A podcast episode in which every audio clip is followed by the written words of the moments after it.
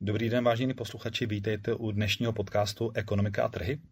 A já mám u mikrofonu Petra Kupce, což je správce profilových fondů a já bych rovnou začal otázkou na Petra, co to jsou ty profilové fondy, co si pod tím můžeme představit.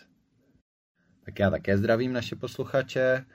Profilové fondy jsou fondy, které odpovídají vlastně profilu klienta, rizikovému profilu klienta a já jako portfolio manažer v nich vlastně eh, investuji za klienta a starám se o to, aby ty, tyto fondy byly, nebo klientovi prostředky byly eh, co nejlépe zainvestovány a alokovány mm-hmm. pomocí aktivní zprávy. A když se budeme bavit o té aktivní zprávě, tak co se pod tím všechno skrývá? Mnozí lidé si pod eh, pojmem aktivní zpráva představují vlastně přeházování akcí a dluhopisů eh, v rámci portfolia nebo fondu. Není tomu úplně tak. Eh, je to o nějaké dlouhodobější analytické činnosti, která vyhledává podhodnocené aktiva nebo případně zase nadhodnocené ze střednědobého až dlouhodobého charakteru. Je to o tom, že vlastně ty příležitosti, které ten trh přináší, tak já se snažím najít a koupit vlastně do toho fondu tak, aby v tom střednědobém horizontu přinesli nějaký nadvýnos nad to, kdyby si to klient koupil sám jenom třeba například indexový fond. Mm-hmm. No a když se podíváme na tu výkonnost právě za uplynulý rok, za rok 2019, tak eh, jak bys ji hodnotil ty? Jestli tě něco překvapilo, co tě, dejme tomu, zarmoutilo? Tak eh, ta výkonnost, eh, vzhledem k tomu, že se vlastně v roce 2019 dařilo většině aktivům, tak ta výkonnost je moc hezká. Na druhou stranu Vlastně po roce 2018, eh, na konci roku 2018 jsme viděli obrovské propady, které z mého pohledu nebyly úplně eh, opodstatněné a proto jsem eh, vlastně ve všech fondech držel výrazně nadváženou akciovou složku, s kterou jsem vstupoval do roku 2019, což se z mého pohledu velmi povedlo, protože akcie udělaly krásných více než 20 a vlastně v průběhu roku, nebo v, po tom, co ty akcie už, už většinu svého odpracovaly, tak jsem postupně eh, do toho rostoucího trhu tyto pozice uprodával a snižoval až do aktuální přibližně neutrální úrovně akcí. Eh, z mého pohledu do budoucna vidím eh, nějaké, nějaká rizika, ale i příležitosti a přijdou mi tyhle ty dvě eh, věci relativně vyrovnané, nebo ty rizika vyrovnaná a tím pádem eh, nevidím důvod, proč být ani podvážený, ani nadvážený v současné chvíli. Máme za sebou velmi úspěšný investiční rok, ale když se podíváme na investiční horizont, tak tam už ty čísla třeba u těch konzervativnějších produktů investičních nejsou tak veselé. Co zatím stojí? Tak zatím je několik, eh, kombinace několika faktorů. Obecně eh, vždycky v investování to není jeden důvod. Eh, primární důvod z mého pohledu je, že Česká národní banka do roku 2017 držela uměle vlastně podhodnocenou českou korunu a potom, co tento režim opouštěla, nebo v době, kdy tento režim opouštěla, se vlastně spousta zahraničních investorů rozhodla um, spekulovat na, to, na posílení koruny, uh, čím se vytvořila vlastně převis uh, poptávky po koruně a korunových aktivech oproti nabídce a třeba české státní dluhopisy v té době měly výrazně záporný úrok a i třeba zajištění měnového rizika bylo extrémně, extrémně drahé. Takže uh, vlastně nebylo úplně, jak se, jak se vyhnout eh, těm negativním eh, sazbám u těch konzervativnějších produktů a to negativně ovlivnilo samozřejmě výkonnost celých fondů. Dalším aspektem byla o něco horší výkonnost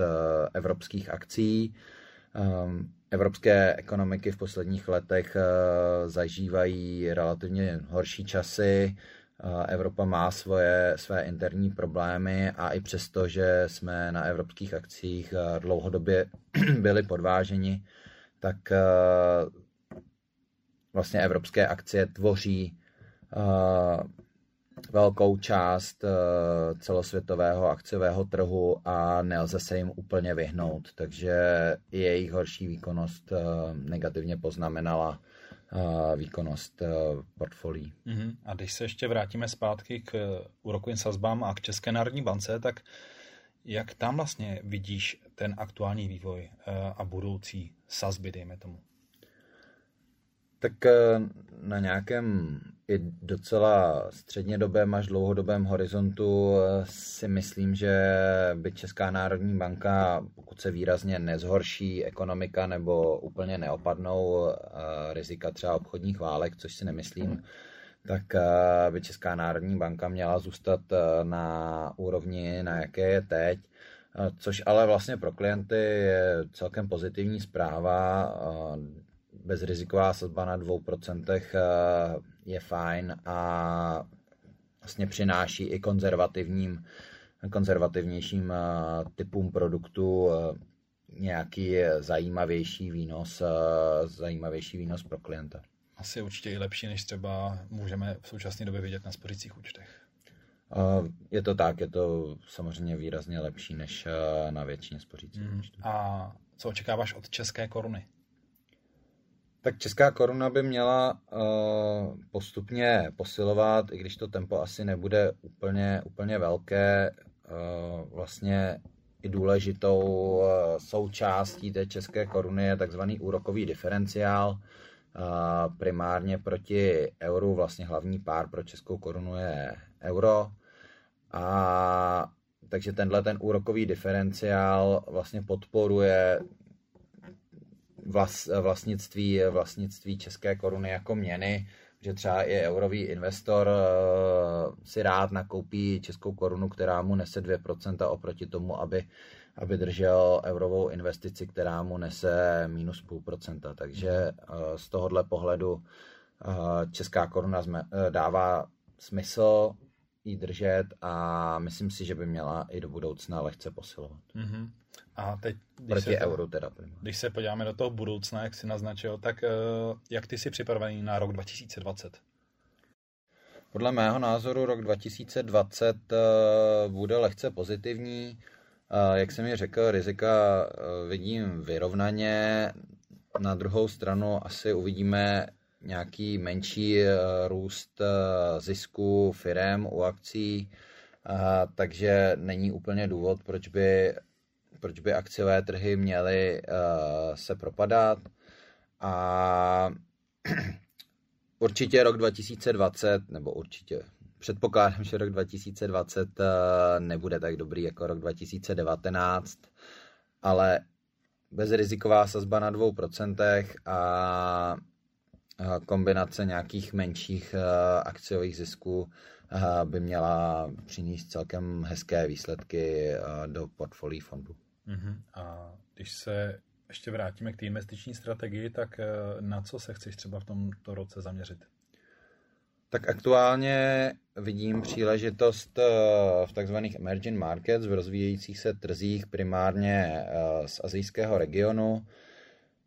Tyto akcie trpěly v posledních letech vlastně obchodní válkou mezi Spojenými státy a Čínou na druhou stranu ty azijské firmy se i díky, i díky vlastně clům uvaleným na výrobky a případně zákazu používat nějaký například americký software v čínských výrobcích zvládli přetransformovat a vytvořit si vlastní náhradu západních součástek a, a softwaru, takže už nejsou tolik závislé na těch západ, západo, nebo dodávkách z vyspělých ekonomik. A i z historického pohledu tyto akcie jsou levné, takže myslím si, že tam by mohla být příležitost pro rok 2020. Výborně.